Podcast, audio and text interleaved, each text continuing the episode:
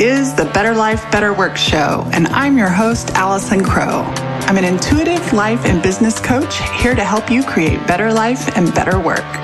I help super successful people, you know, the recovering overachievers, put the soul back in their lives, and I help soulful people create success. On this show, topics range from the mystic to the logistic, and our content will support your being and your doing while on your path to create better life and better work. More is not better, better is better. This is episode number 122. We are in the last month of 2020, y'all. All right, authentic and ambitious friends.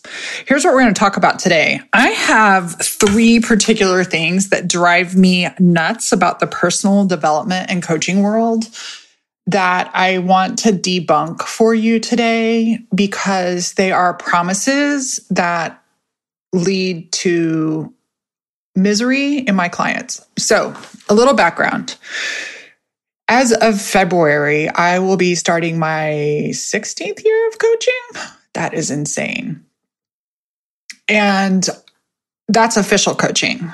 Um, I have been self employed for two years longer than that and was unofficially actually coaching as a college student um, and as a teacher in schools was always about more than just delivering information.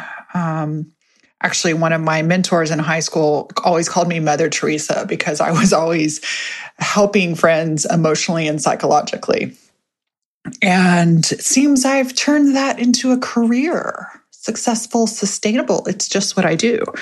And so, one of my favorite things about being at this phase of my business uh, and in my own personal journey too is I love going back to some of the basics. I think basics are really foundational and there are so many basics in the coaching world and things that I learned early on that I still come back to.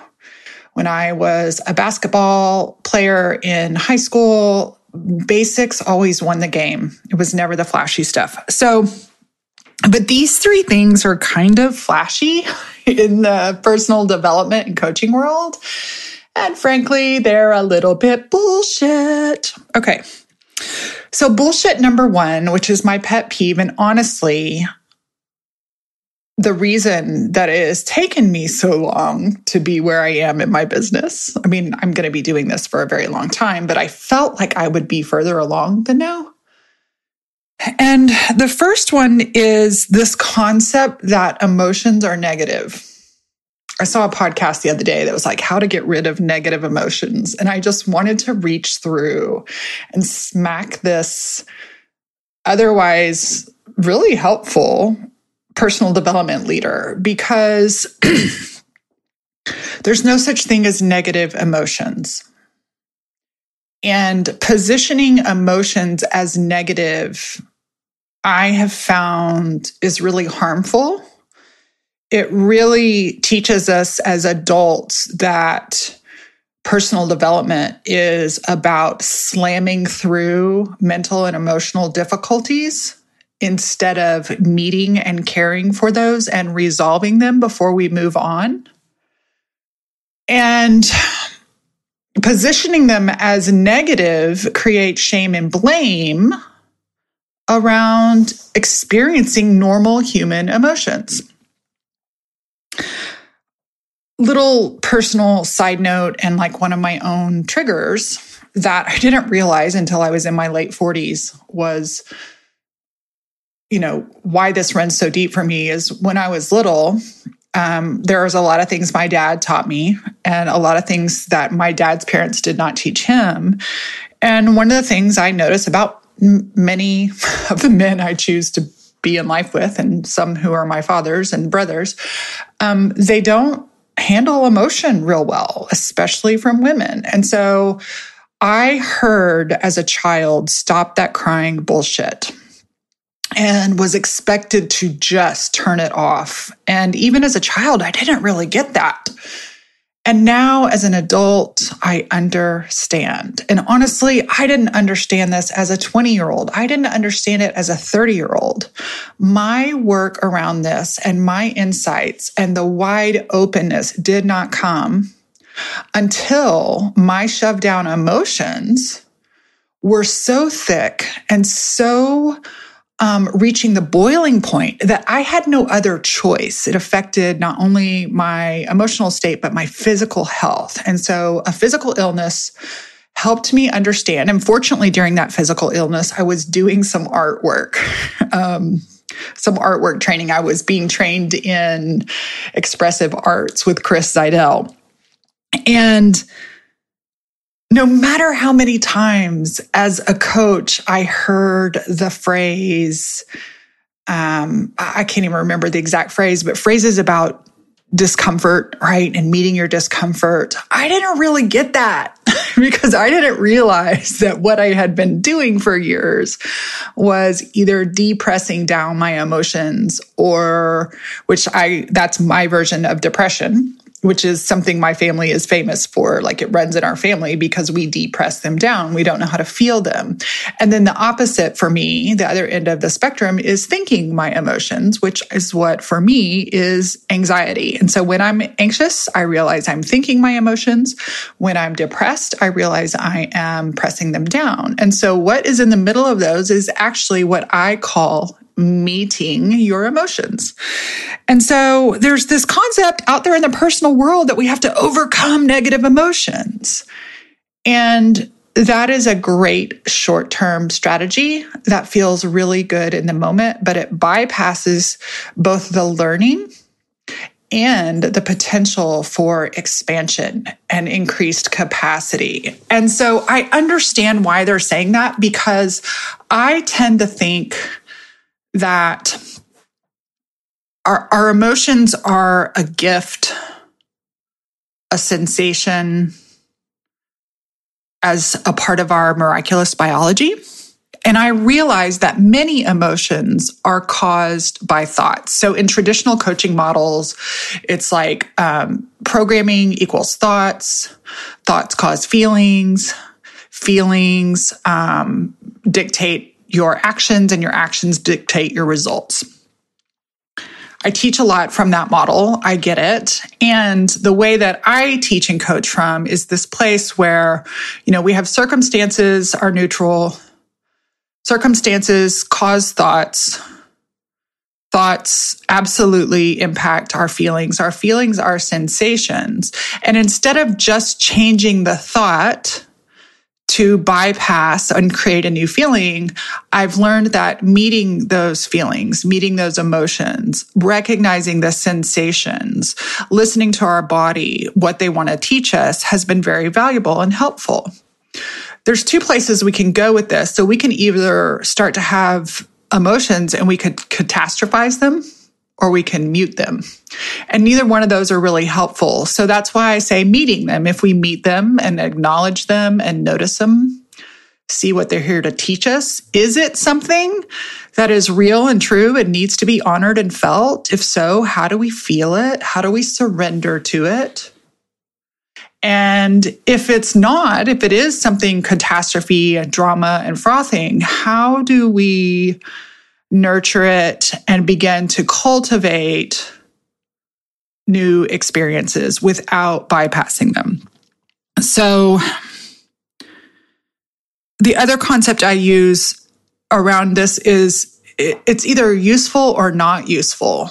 And I remember being in a workshop where we were talking about this concept of Thoughts cause feelings, feelings cause action, action causes emotion.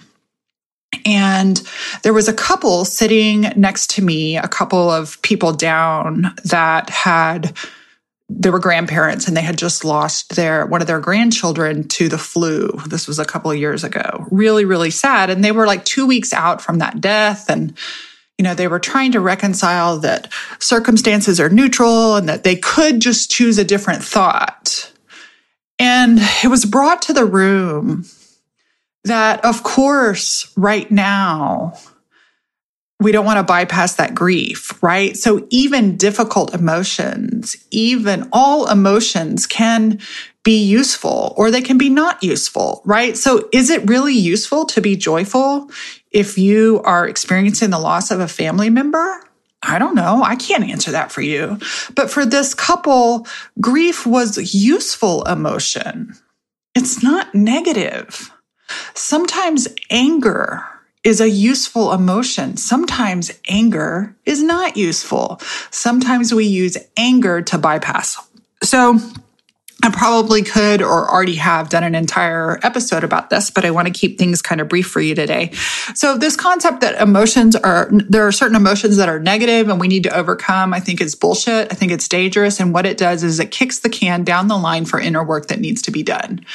And I will tell you as a, as a business coach and uh, a coach of people who are ambitious, a lot of the inner work is feeling things that need to be felt is not avoiding difficult feelings. And so, wow, can you imagine teaching our children? Can you imagine if we didn't have to wait until we were 45 years old to understand how to meet and feel and process difficult emotions?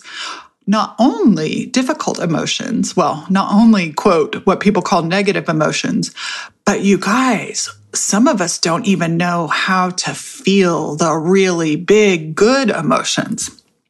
So, um, just pay attention when you hear that. We don't have to make those speakers and teachers wrong, but I like to ask my clients when they get to the place of processing thoughts, feelings, and actions. And if they find a thought and a feeling that doesn't feel real useful, instead of just running right through it and switching things up, let's pause for a moment, breathe, take an inventory, take responsibility, notice what needs to happen. And then when we're complete with meeting the feelings, which sometimes can happen quickly and sometimes it may take a little while, then we can move on to a more useful thought and a more useful emotion and a more useful action. Okay, that's the first one. Um, the second one is that the online world and coaching gets you by promising fast. We all are Veruca Salt. I want it now, daddy. We all want it now. I get it. We want it now. We want it now because we have a difficult time dealing with discomfort. Now bypasses discomfort of reality. So these two actually go hand in hand. And boy, don't we all want it faster, right? And what I know after all these years of coaching, everybody from brand new launch to especially the last few years, um, super high achieving, high achievement um, business owners who have been in business for 15 to 30 years, is that this is a long game.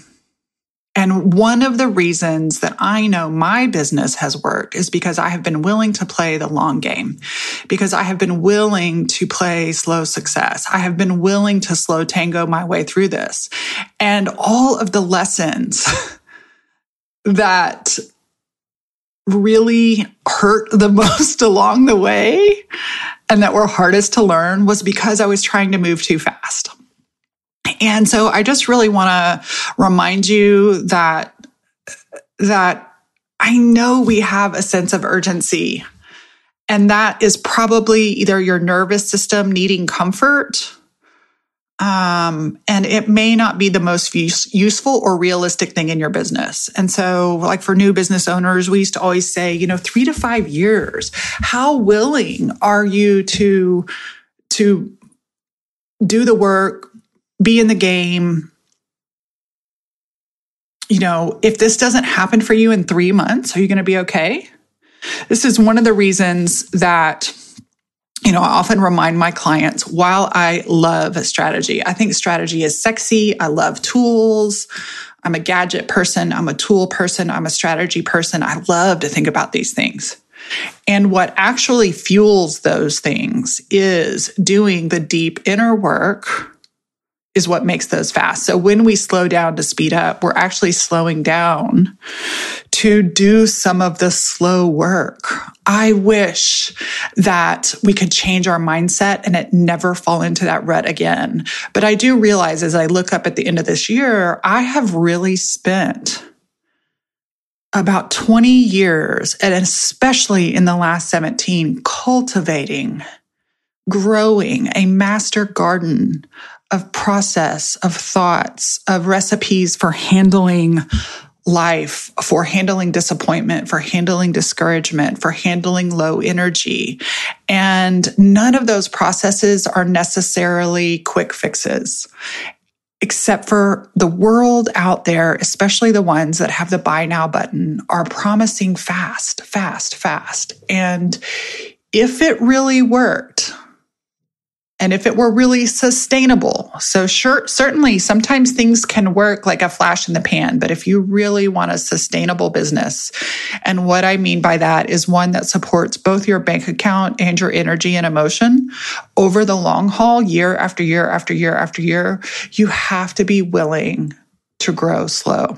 This is just like the human experience, right? Like sometimes, um, you know, I know we look at kids and they're so little. My little nephew just turned, or he's about to turn one. And on Thanksgiving, he had his first steps. And I haven't gotten to see him a whole lot lately because of COVID. And I'm just like, oh my gosh, he is growing so fast. And it is fast and slow at the same time. And the reason it feels fast is because the slowness happens every day. And so while the rest of the online world is promising quick results and how to's, honestly, you can get that crap from a 15 year old on TikTok or YouTube. But be willing to go on the long, slow journey and have sprints along the way.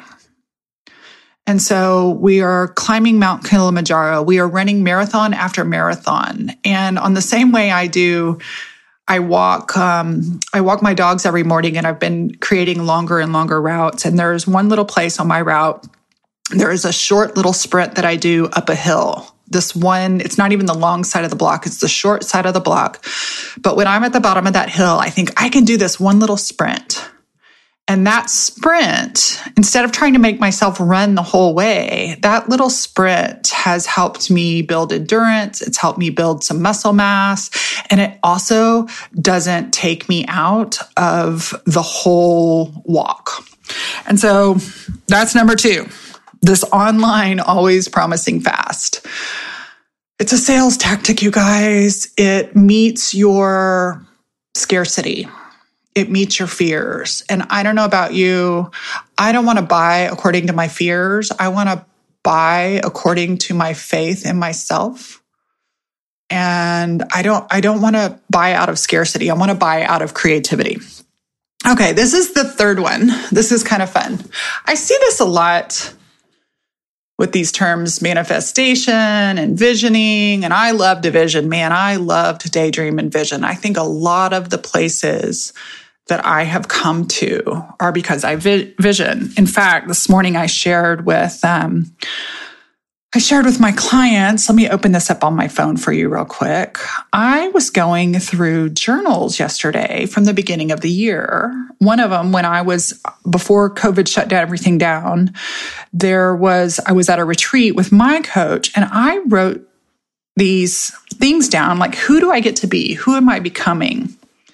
And these are four of the things that I wrote down in February, like February 12th or 13th.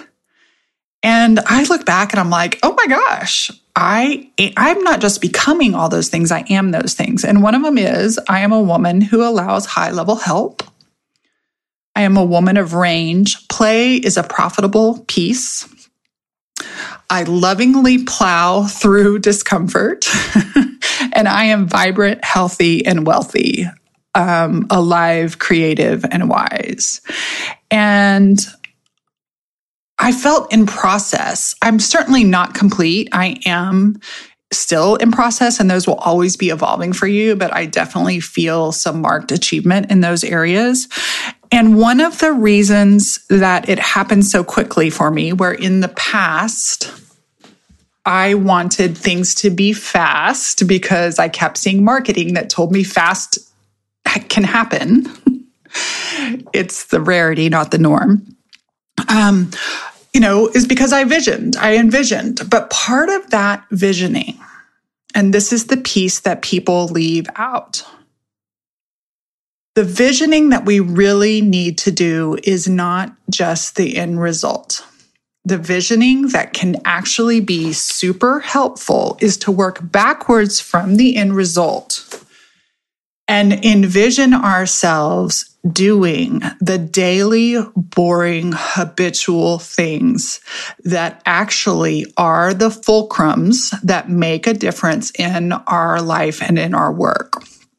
And so when we not only vision the outcome, but we envision the process. Envisioning the process is actually more effective in adjusting your identity than just the outcome.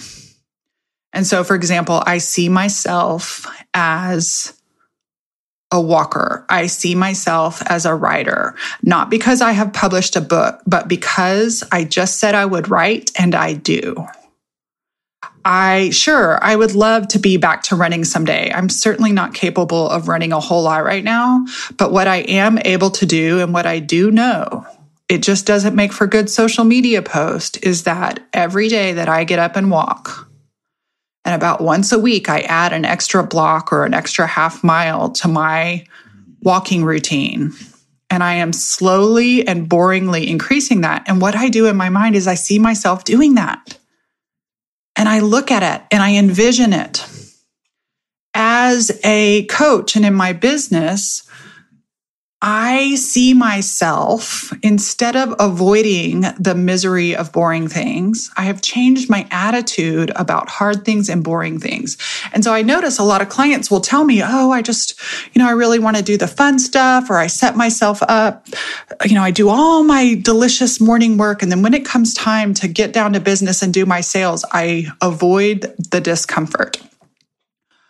I want to encourage you to envision the mundane, the uncomfortable. So see yourself making uncomfortable ask see yourself marketing see yourself asking for the sale see yourself um, raising your prices not just having them done but see yourself in the process the example I use of this, uh, I actually learned this from my high school basketball coach, Dr. Renee Rochester.